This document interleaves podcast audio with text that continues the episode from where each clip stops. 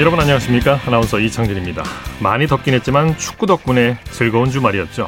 월드컵 본선 10회 연속 진출에 도전하는 축구대표팀. 오늘 오후 고양 종합운동장에서 열린 레바논과의 카타르 월드컵 아시아 지역 2차 예선 H조 최종전에서 2대1 승리를 거두면서 최종 예선에 올랐습니다. 조별 예선 3연전을 3연승으로 마무리하면서 무패 행진을 달렸는데요. 조 1위로 2차 예선을 모두 마친 우리 대표팀은 오는 9월부터 7개월 동안 최종 예선을 치르게 됩니다. 우리 축구대표팀 10회 연속 월드컵 본선 진출에 새 역사를 쓰기 위해서 흔들림 없이 달리고 있습니다. 일요일 스포츠 오늘 열린 월드컵 아시아 지역 2차 예선 소식으로 시작합니다. 일간 스포츠의 김지한 기자입니다. 안녕하세요. 네, 안녕하십니까. 자, 우리 대표팀이 레바논과의 2차 예선 최종전에서 역전승을 거뒀어요. 네, 파울루 벤투 감독이 이끄는 우리 축구대표팀 오늘 오후 고양 종합운동장에서 카타르 월드컵 아시아 지역 2차 예선 최종전 레바논과 경기를 치렀는데요. 네. 참 힘든 경기였습니다. 그렇죠. 다행히 그래도 승리를 거뒀고요. 네. 전반 12분에 하산 사드에게 기습 선제골을 내주면서 불안하게 전반전을 치렀습니다. 네. 하지만 후반 5분에 송민규의 헤딩슛이 상대 수비수의 머리를 맞고 자책골로 동점을 만들었고요. 후반 20분 상대 핸들링 파울로 얻어낸 페널티킥을 손흥민 선수가 깔끔하게 차 넣으면서 우리나라가 2대1로 승리를 거뒀습니다. 네. 조별 예선 총 전적 5승 1무 무패를 기록한 우리나라는 H조 1위로 최종 예선에 진출했습니다. 네, 손흥민 선수의 또 페널티킥 골을 봐서 팬들이 시청자분들이 더욱더 즐겁고 재미있지 않았을까 싶은데요. 네. 이 더운 날씨 정말 선수들 고생 많았을 것 같아요. 이번 3연전을 통해서 대표팀이 얻은 수확이라고 한다면 어떤 게 있을까요? 네, 오랜만에 국내에서 M매치가 치러졌죠. 그런 가운데서 새로운 얼굴들이 다수 등장해서 활약한 것은 이번 A매치 3연전의 수확이라고 할 수 있겠습니다. 네. 오늘 경기에서 동점골을 넣는데 기여했던 송민규 선수를 비롯해서 스리랑카와의 경기에서 또 골을 터뜨렸던 정상빈 선수, 이런 선수들이 경쟁력을 과시했고요. 또 손흥민 선수가 오랜만에 국내 A매치의 모습을 드러내서 이 솔선수범한 리더십으로 대표팀의 신뢰를 다시 쌓는 역할을 톡톡히 해낸 것 역시 긍정적이었습니다. 예. 다만 이 오늘 무실점이 깨진 것처럼 앞으로 최종 예선에서 만날 중동팀의 이른바 이 침대 축구에 효율적으로 어떻게 대처해야 할지 이 부분에 대해서 고민해야 하는 것은 벤투호의 과제라고 할 수 있겠습니다. 카타르가 중동이기 때문에 더욱더 그렇죠. 더운 날씨에 적응을 또 해야 되고요. 그렇죠. 지금까지 우리나라를 비롯해서 월드컵 최종 예선 진출을 확정한 나라들은 어떤 나라들이 있습니까? 지금까지 4개 나라가 확정을 지었고요. H조의 한국을 비롯해서 A조의 시리아, B조의 호주, F조의 일본이 최종 예선을 확정 지었습니다. 네. 최종 예선은 2차 예선을 통과한 12개 팀이 6개 팀씩 2개 조로 나눠서 각조 1, 2위 팀이 월드컵 본선에 직행하게 됩니다. 네. 월드컵 최종 예선이 9월에 시작이 되죠. 그렇죠. 현재로서는 7월 1일에 조추첨 행사가 진행될 예정이고요. 네. 최종 예선은 오는 9월 시작을 해서 내년 3월까지 팀당 10경기씩 치르는 것으로 마무리될 예정입니다. 네. 자, 베트남도 월드컵 최종 예선 진출을 바라보고 있는데요. 베트남을 이끌고 있는 박항수 감독이 거취를 암시하는 듯한 발언을 해서 주목받고 있다고요. 어제 말레이시아와의 경기가 끝나고 나서 박항서 감독의 발언이 주목을 받았는데요. 베트남이 월드컵 최종 예선에 통과한다면 내가 베트남에서 해야 할 일은 거기까지일 것이다. 이렇게 이야기를 했습니다. 네. 현재 박항서 감독이 내년 1월이 계약 기간이 마지막이거든요. 그렇지만 최종 예선이 끝나고 나서 거취 변화가 있는 것 아니냐 이런 설이 제기가 됐습니다. 네.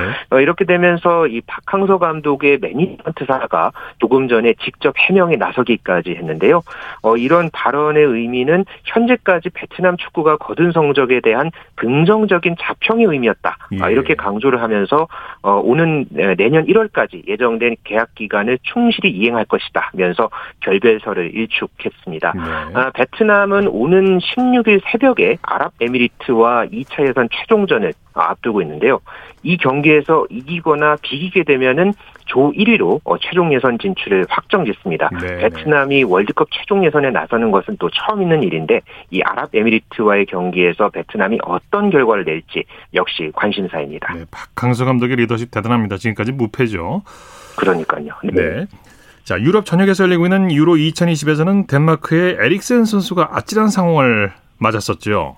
네, 오늘 참 안타까운 소식이었었고요. 참 여기에 대해서 또 많은 선수들과 이 축구 팬들이 충격을 받았는데, 네. 덴마크의 핵심 플레이어죠. 이 크리스티안 에릭센이 유로 2020 B조 조별리그 핀란드와의 경기에서 전반 42분경에 갑작스럽게 이제 쓰러져서 의료진들이 15분가량 심폐소생술을 진행을 했습니다. 구급대에 실려서 병원으로 후송이 됐고요. 다행히 에릭센 선수가 병원에 도착한 뒤에는 안정을 되찾았다. 이렇게 유럽 축구 연맹이 네, 공식적으로 확인을 했고 현재 병원에서 추가 검진을 받고 있습니다. 예.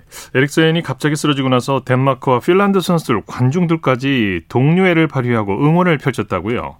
네, 그라운드에서는 경쟁을 했지만은 양국의 이 국경을 초월한 응원이 주목을 받았는데요. 덴마크의 주장인 시몬 키에르가 에릭센의 혀가 를 막지 않도록 조처를 했고 또 동료들에게 에릭센의 모습이 노출되지 않도록 이렇게 주문하는 모습이 눈길을 모았습니다. 네. 또 핀란드 대표팀 선수들은 덴마크 선수들을 향해서 큰 박수를 보냈고 또 핀란드 응원석에서 크리스티안을 외치면 덴마크 응원석에서 이 에릭센이라고 외치면서 함께 응원하는 모습도 상당히 눈길을 모았습니다. 네, 많은 선수들이 또 에릭센의 쾌유를 빌었죠.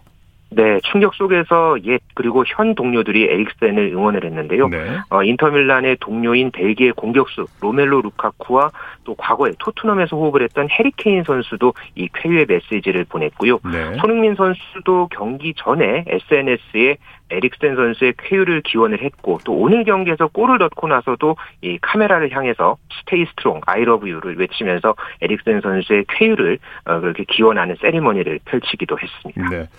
유로 2020 또 다른 경기였던 벨기에와 러시아의 경기에서는 벨기에가 완승을 거뒀죠. 네, 앞서서 이 덴마크와 핀란드의 경기에서는 핀란드가 1-0으로 승리를 거뒀고요. 네. 벨기에와 러시아의 경기에서는 벨기에가 루카쿠의 멀티골, 또 토마 메니에의 1골 1도움 활약을 앞세워서 3-0으로 완승을 거뒀습니다. 예. 사실 벨기에는 이 황금 세대로 불리면서 이 유로 2020이나 뭐 그 전에 각종 국제 대회에서도 우승 기회가 있었지만은 그 동안에 번번이 우승에 이제 좌절을 됐었는데 이번에 이 황금 세대가 우승할 수 있는 마지막 기회 그 첫 번째 경기에서 승리로 장식을 했습니다. 지금 현재 세계 랭킹 1위죠? 그렇죠. 벨기에가. 네. 자, 오늘 밤과 내일 새벽에는 어떤 경기들이 예정돼 있습니까? 네, 잉글랜드가 크로아티아와 맞대결을 펼치고요. 또 사상 처음으로 유로 대회에 출전한 북마케도니아가 데뷔전을 치릅니다. 네. 오스트리아와 첫 번째 대결을 치를 예정이고요. 또 네덜란드와 우크라이나의 맞대결도 내일 새벽에 예정돼 있습니다. 네, 소식 감사합니다. 네, 감사합니다. 축구 소식 일간스포츠의 김지한 기자와 살펴봤습니다.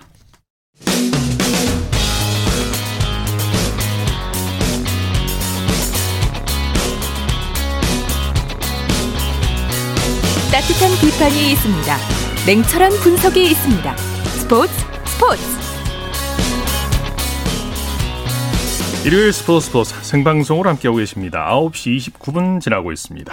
이어서 스포츠 속에 숨어있는 과학 이야기를 살펴보는 기영록의 스포츠와 과학 시간입니다. 스포츠 평론가 기영록 씨 스튜디오에 직접 나오셨습니다. 어서 오십시오. 네, 안녕하세요. 네.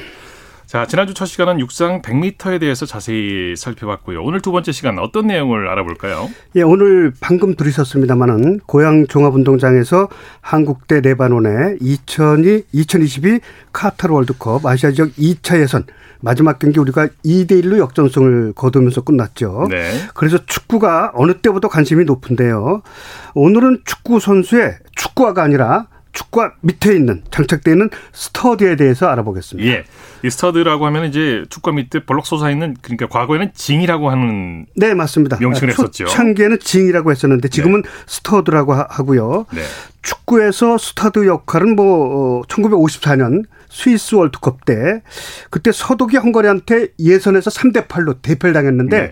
결승전 때 비가 왔어요. 근데 서독 선수들은 징 그 비를 예방하는 그 지형을 있는 축구를 신었고, 헝가리 선수는 그냥 보통 축구를 신었기 때문에 네. 3대2로 서독이 헝가리한테 역전승 거두고 처음으로 월드컵 우승을 차지하면서 스터드의 중요성이 이제 인식되기 시작했습니다. 당시에는 어떤 규정 같은 게 없었죠. 네네. 네네. 스터드는 지면으로부터 미끄러운 것을 방지하고 마찰력을 높여주고 발과 발목을 보호하는 축구화 성능을 아주 높여주는데, 만약에 진이 없는 것, 스터드가 네. 없는 것 신고 하면은 손흥민 선수도 보통 선수가 됩니다. 그렇게 되겠죠. 네.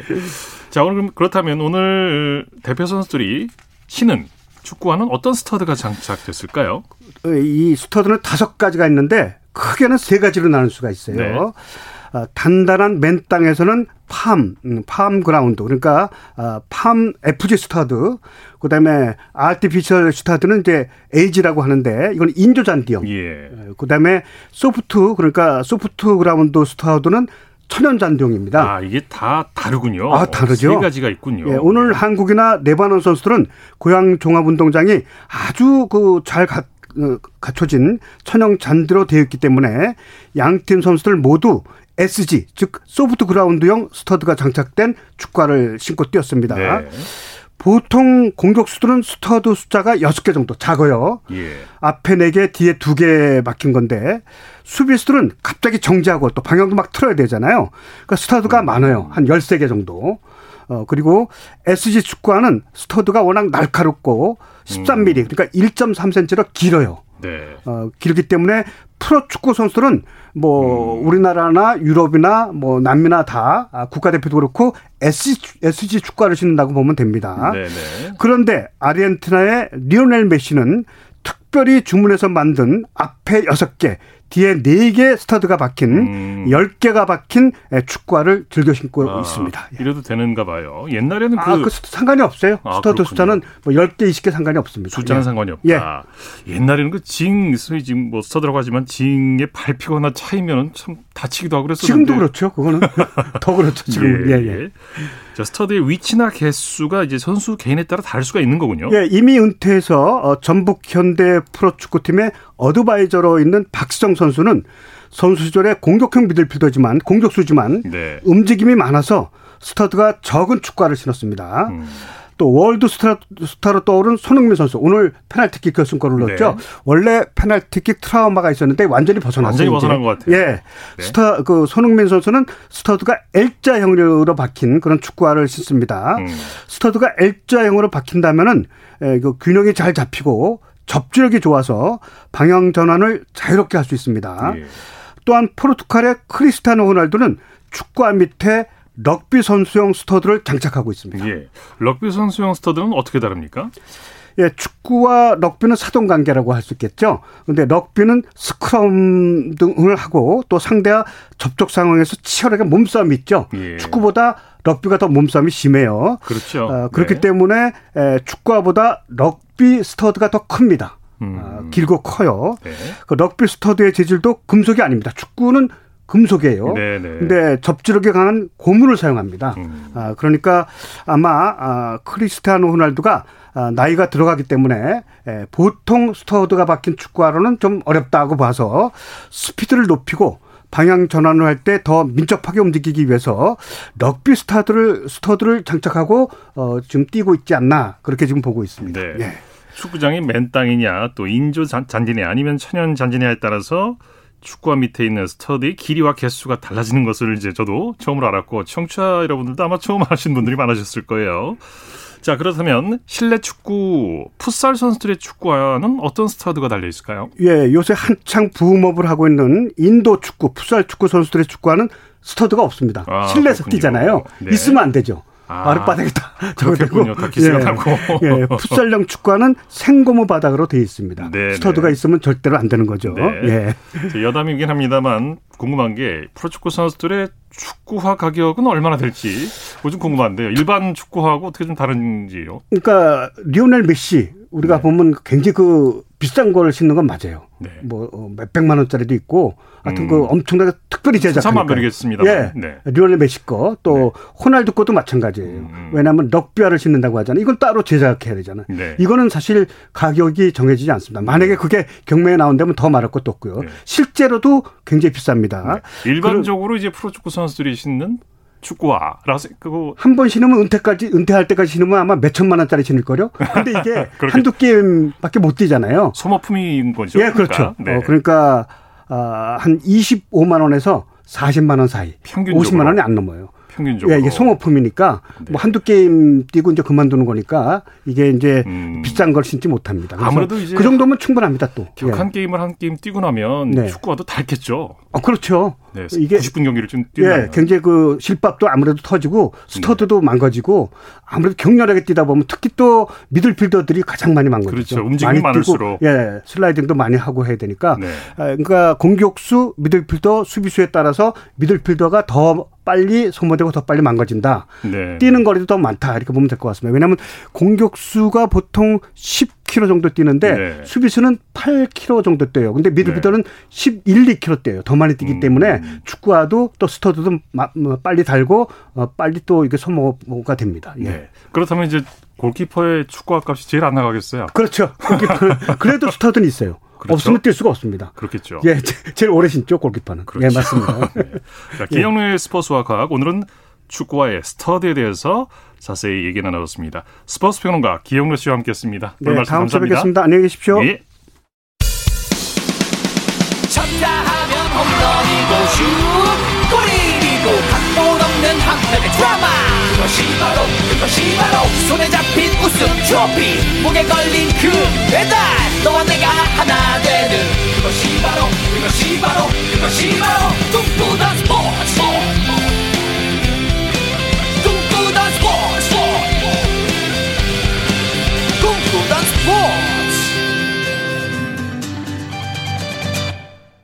일요일 스포츠 생방송으로 함께하고 계십니다. 9시 37분 지나고 있습니다. 이어서 다양한 종목의 스포츠 소식을 전해드리는 주간 스포츠 하이라이트 시간입니다. 이혜리 리포터와 함께합니다. 어서 오십시오. 네, 안녕하세요. 자, 2021 예천 단호장사 씨름대회가 오늘 KBS 1TV에서 생중계됐었는데요. 오늘 통합장사가 나왔어요. 맞습니다. 오늘 15일 화요일까지 6일 동안 경북 예천군 문화체육센터에서 예천 단호장사 씨름대회가 열리는데요. 이 대회는 우리나라 4대 메이저 대회 중 하나로 꼽히고 있어서 네. 씨름 선수들에게 무엇보다 중요한 대회입니다. 네. 이 대회의 날짜인 오늘 90kg급 이하인 금강장사가 탄생했는데요. 수원시청의 이승호 선수가 금강장사의 주인공이 됐습니다. 네. 이승호 선수는 정읍시청의 백영진 선수를 결승전에서 만났는데요. 3대 0으로 제압했습니다. 완승이군요. 네. 네. 무엇보다 이 백영진 선수와의 금강장사 결정전은 모두 10초도 걸리지 않는 등 초스피드 승부였는데요. 네. 오늘 KBS 1TV에서 중계한 씨름 경기와 이승호 선수의 장사 소감을 들어보시죠.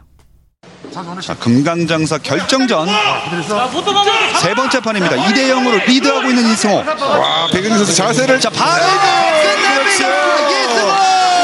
이승호 금강장사 뜨겁합니다. 역시 이승호 장사 상대의 초점을 놓치지 않고 중심을 낮춰 미는 그 중심을 바로 잡채기로 인수하며 3대 0으로 승리를 따냅니다. 그렇습니다. 2021 예천 단호장사 씨름대회 금강장사는 수원시청 트로이카의 마지막 한 명이었던 이승호였습니다. 저번 설날 장사에서 결승에서 너무 또 아쉽게 패배한 게 한을 갖고 있었는데 그래도 또 그 다음에 대회 해남장사에서 또 졌죠. 이번 단호장사 대회 나오면서 좀 준비를 잘해서 나오다 보니 이렇게 좋은 결과 이긴 게 아닌가 싶습니다.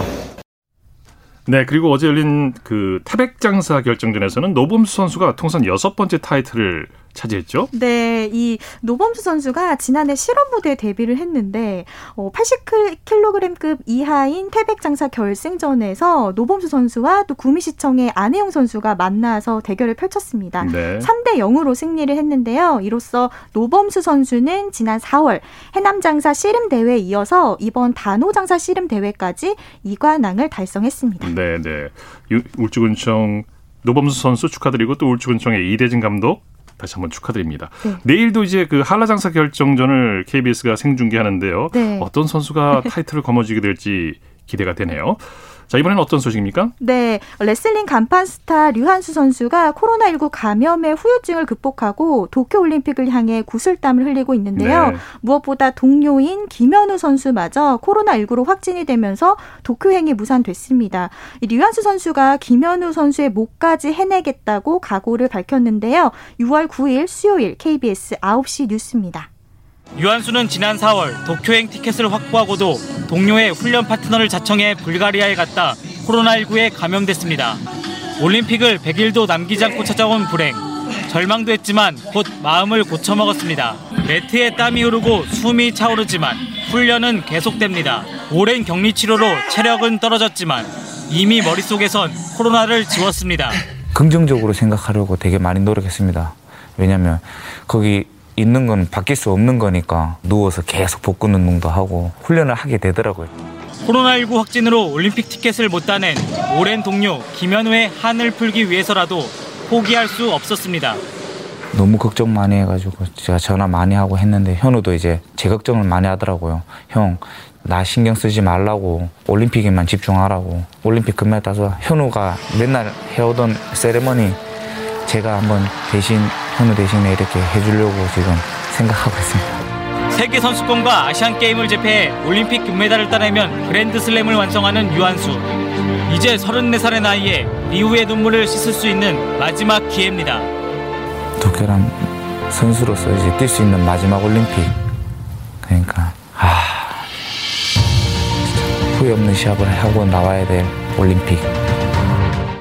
네, 비장함마저 느껴지네요. 두 선수의 정과 의리 또 훈훈하고요. 네.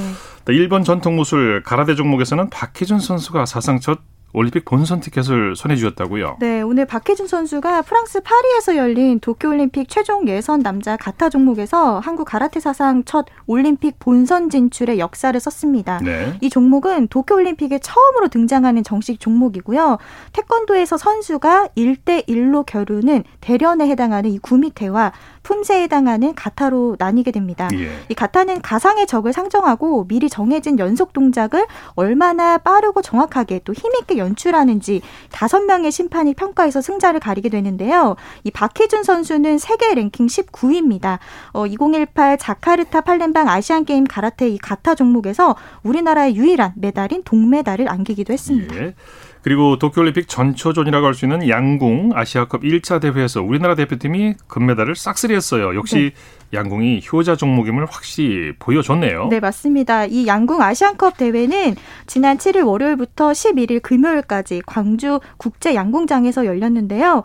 이 대회에서 한국올림픽 대표팀은 리커브 종목인 남녀 개인전과 남녀 단체전, 혼성전 이렇게 5개 종목 모두 휩쓸었고요. 또 컴파운드 종목에서도 모두 싹쓸이하면서 네. 도쿄올림픽 금메달 전망을 밝게 했습니다. 네. 이 태극 공사들은 다음 달 18일 일요일에 올림픽이 열리는 일본에 입성할 예정입니다. 네, 자 주간 스포츠 하이라이트 이혜리 리포터와 함께했습니다. 수고했습니다. 네, 고맙습니다.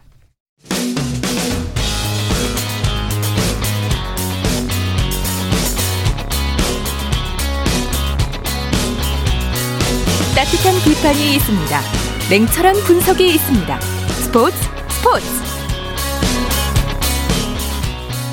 이어서 프로야구 소식 살펴보겠습니다. 스포티비 뉴스의 김태우 기자와 함께합니다. 안녕하세요.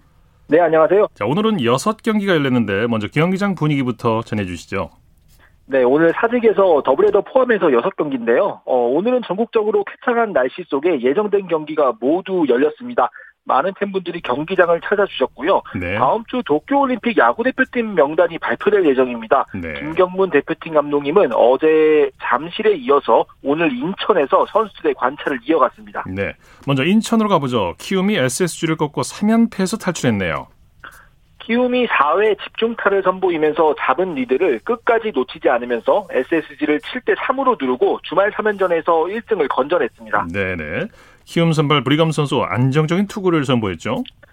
한국 무대 복귀 이후에 계속해서 나쁘지 않은 투구를 이어가고 있는데요. 오늘 팀의 연패를 끊기 위해 마운드에 올랐고 6이닝 동안 4피안타, 1볼넷, 5탈삼진, 3실점 퀄리티 스타트 피칭으로 팀 승리를 이끌었습니다. 네. 시즌 개인적으로는 세 번째 승리고요. 키움은 김성민, 김태훈, 조상우 선수가 차례로 마운드에 올라서 SSG의 추격을 저지했습니다. 네, 전병우, 박동원 선수가 또 맹탈 휘둘렸네요.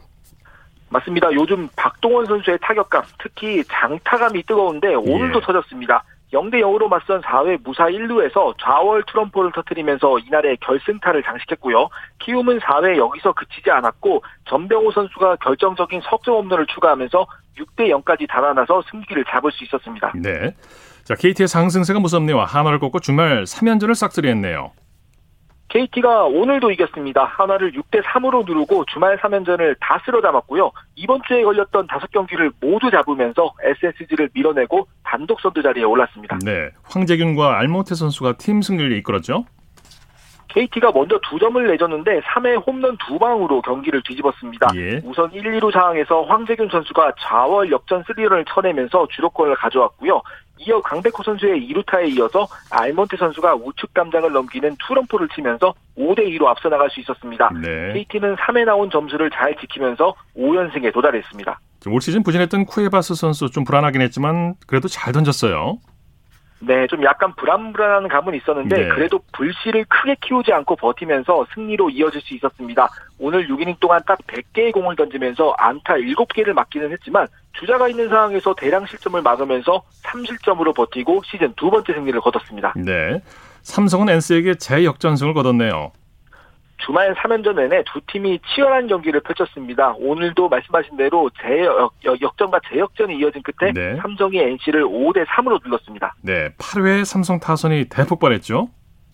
삼성이 8회 석점을 다시 뽑으면서 경기를 뒤집고 승리에 이를 수 있었는데요. 8회 선두 박혜민 선수의 2루타로 시작된 1사 2-3루에서 강민호 선수가 2타점 중전적 시타를 터뜨리면서 경기를 뒤집었습니다. 네. 이어진 1사 만루에서는 김원곤 선수의 희생플라이로 귀중한 점수 하나를 더 추가했고요. 김원곤 선수는 앞선 8회 좋은 펜스 플레이로 상대의 2루타를 저지하기도 했습니다. 네. 오늘 공수 양면에서 활약했습니다. 양팀 선발 맞대결도 볼만했어요. 삼성 선발 백정현 선수는 6이닝 동안 안타 2개만 내주면서 무실점으로 버텼고요. NC 선발 파슨스 선수도 6이닝 동안 9탈삼진 2실점으로 좋은 활약을 했습니다. 네. 다만 두 선수 모두 승패와는 무관했습니다. 네, 잠실에서는 LG와 두산의 잠실 더비가 열렸죠? 잠실 라이벌전에서는 LG가 팽팽한 경기 끝에 두산을 2대0으로 누르고 이번 시리즈 위닝 시리즈를 챙겼습니다. 네, LG가 이기긴 했지만 타선은 좀 답답했어요. 네, 맞습니다. LG가 올해 철벽 마운드를 바탕으로 물론 좋은 성적을 내고 있기는 한데 타선에 좀처럼 불이 붙지 않습니다. 네. 오늘 LG가 안타 9개, 타사구 8개를 골라내면서 정말 많이 출루했는데 정작 홈으로 들어온 주자는 딱 2명이었습니다. 네네. 선취점도 4회 만루 상황에서 홍창기 선수의 몸에 맞는 공 밀어내기였는데요. 한 점차 3점 승부에서 7회 오지한 선수가 적시타를 터뜨리면서 귀중한 한 점을 추가할 수 있었습니다. 네, 오늘 LG 승리는 마운드 힘이 컸다고 봐야죠. 오늘 LG 마운드는 정말 완벽했습니다. 네. 선발 정찬헌 선수가 5이닝 무실점으로 첫 스타트를 끄는 것에 이어서 김재유, 정우영, 김윤식, 이정용 그리고 마무리 고우석까지 무실점 릴레이를 펼치면서 만만치 않은 두산 타선을 잠재웠습니다. 정찬헌 선수가 승리 투수가 됐고요. 고우석 선수가 시즌 16번째 세이브를 기록했습니다. 네, 이번에는 롯데와 기아의 더블헤더 1차전 살펴보죠. 롯데가 역전승을 거뒀죠? 오늘 가장 먼저 시작된 경기였죠. 롯데가 더블헤더 1차전에서 기아를 8대6으로 진땀 역전승을 거뒀습니다. 네. 올해 롯데가 낮 경기에서 다 졌는데 이 경기에서 징크스를 깨뜨렸습니다. 네, 롯데의 대형 신인으로 주목받은 김진욱 선수 드디어 데뷔 첫 승을 거뒀네요. 선발 프랑코 선수가 5와 3분의 2이닝 동안 3실점을 했지만 투구수가 90개를 넘어가자 롯데가 불펜 가동을 했습니다. 네. 세 번째 투수로 나선 신인 김진욱 선수가 1와 3분의 1이닝을 무피안타, 2탈삼진, 무실점으로 막아내면서 팀이 버틸 수 있는 발판을 놨습니다. 네. 팀이 역전도 하면서 결국 김진욱 선수가 자신의 프로 첫 승을 거둘 수 있었습니다. 예. 사실 롯데가 저력을 발휘했어요. 중반에 경기를 뒤집었죠. 기아가 4대까지 3-0으로 앞서 있는 상황이었는데 롯데가 3회 석점을 내면서 추격전에 돌입을 했습니다. 네. 3-4로 뒤진 6회에는 정훈 선수의 동점 적시타 그리고 김민수 선수의 역전 2타점 적시타가 터지면서 경기를 뒤집었고요. 7회와 8회에도 한 점씩을 추가를 했습니다. 네. 물론 이제 9회 마무리 김원중 선수가 흔들리기는 했는데 그래도 2점 리드는 남겨놓고 승리를 확정지었습니다. 네. 더블헤더 2차전은 어떻게 됐습니까? 네. 더블헤더 2차전은 기아가 지금 경기를 방금 종료가 됐는데요. 6-3으로 이기고 1차전 패배를 서력했습니다. 그랬군요. 경기 내용 정리해 주실까요?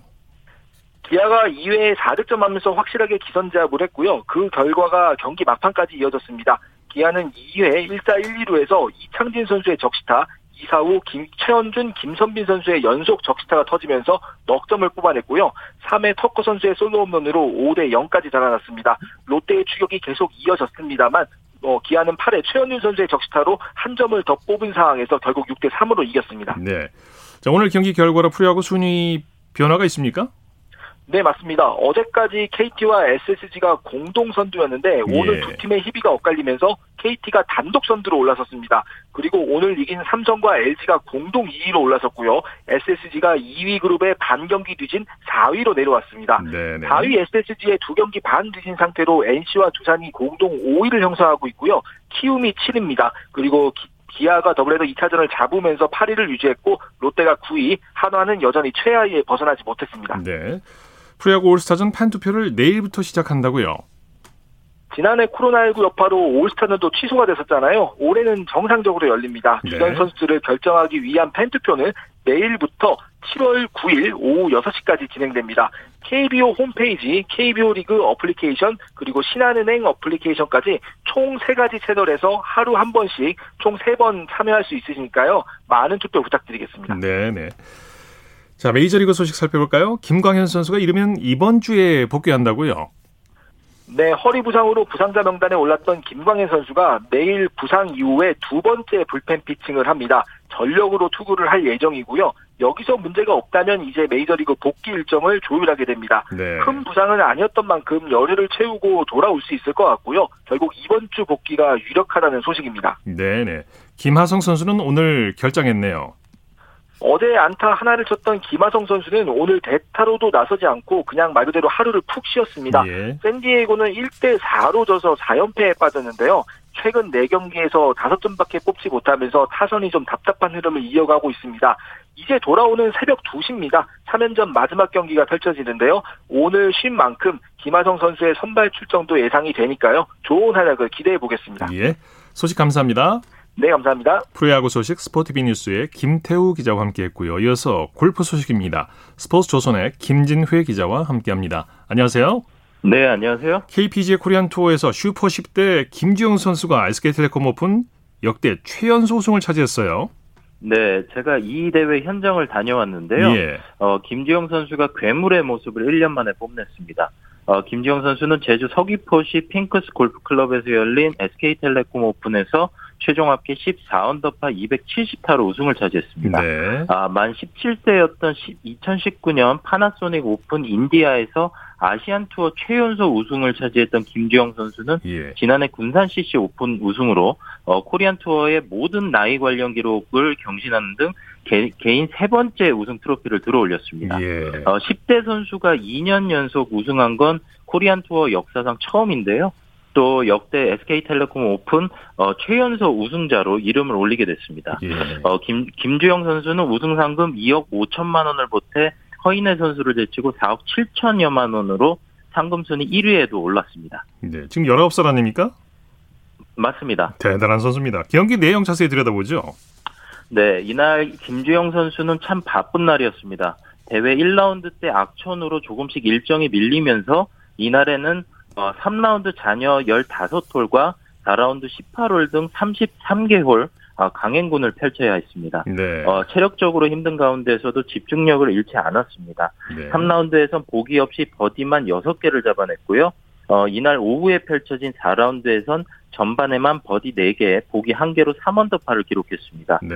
후반에는 9홀 연속 파행진을 이어갔는데요. 한타도 줄이지 못했지만 타수를 잃지 않는 견고한 플레이로 우승을 차지했습니다. 네. 김주영 선수는 우승 인터뷰에서 3라운드를 마치고 20분밖에 쉬지 못하고 최종 라운드에 돌입했다. 정신이 없었다고 웃었습니다. 네. 이 우승에 만족하지 않고 남은 대회에서 열심히 하겠다고 말했습니다. 네. 19살 선수가 이 멘탈도 대단한 것 같아요. 이번 SK텔레콤에서는 사흘 연속 홀인원이 나왔다고요? 네, 지난 11일 1라운드 잔여 경기에선 강두환 선수가 파3 5번 홀에서 홀인원을 기록했습니다. 12일 2라운드 파3 2번 홀에선 박일환 선수가 에이스를 작성했고요. 네. 13일 3라운드 잔여 경기에선 옥태훈도 파3 14번 홀에서 홀인원의 행운을 누렸습니다. 예. 올해 코리안 투어에서 나온 홀인원은 모두 8개입니다. 네. KLPGA 투어에서는 박민지 선수가 시즌 4승째를 올렸어요. 네, 그야말로 KLPGA 투어는 박민지 시대인데요. 예. 박민지 선수는 이날 경기도 파주시 서서울 컨트리클럽에서 열린 셀트리온 퀸즈 마스터즈를 최종 합계 시험 15언더파 201타로 끝내 한타차 우승을 차지했습니다. 네. 올해 4월 넥센 세인트나인 마스터즈, 5월 NH투자증권 레이디스 챔피언십과 두산 매치플레이 챔피언십에서 정상에 오른 박민지 선수는 이번 시즌 KLPGA 투어 9개 대회 만에 4승을 쓸어 담았습니다. 대단합니다. 아직 남은 대회가 많기 때문에 박민지 선수가 4승이라 몇 승을 추가할지가 관심거리예요. 네, 지난주 롯데오픈에 불참한 박민지 선수는 개인으로는 8개 대회에 출전해 절반인 4개 대회를 석권했는데요. 네. 올해 대회가 20개 가까이 남아 이런 추세라면 박민지 선수가 LPGA 투어 사상 최초의 시즌 10승에 도전해볼 만하다는 평가입니다. 아직도 20개가 남았군요, 대회가. 네, 역대 KLPGA 투어 시즌 최다승 기록은 신지혜 선수가 보유하고 있는데 2007 시즌에 달성한 9승입니다. 신지혜 선수는 당시 2007년 12월에 열린 차이나 레이디스 오픈에서도 우승했지만 이 대회가 2008 시즌 대회로 집계되는 바람에 2007 시즌 공식 승수는 9승으로 집계됐습니다. 네. 다음 기록은 2008 시즌 신지혜, 2016 시즌 박성현 선수가 달성한 7승입니다. 네. LPGA 투어에서는 김아림 선수가 통산 2번째 우승에 도전하죠? 네, 김아림 선수가 미국 캘리포니아주에서 열린 메디힐 챔피언십 3라운드까지 중간 합계 6언더파 210타로 공동 4위에 올랐습니다. 예. 단독 선두 대만 출신 리민의 3타 차인데요. 지난해 US 오픈, 여자 오픈 이후 반년 만에 미국 무대 2승을 노리고 있습니다. 네, 3타 차면 마지막 라운드에서 충분히 뒤집힐 수 있는 그런 스코어죠. 자, 말씀 감사합니다. 네, 감사합니다. 골프 소식 스포츠조선의 김진회 기자와 정리했습니다. 스포츠 오늘 준비한 소식은 여기까지고요. 내일은 8시 30분부터 들으실 수 있습니다. 함께해 주신 여러분 고맙습니다. 지금까지 아나운서 이창진이었습니다. 스포츠.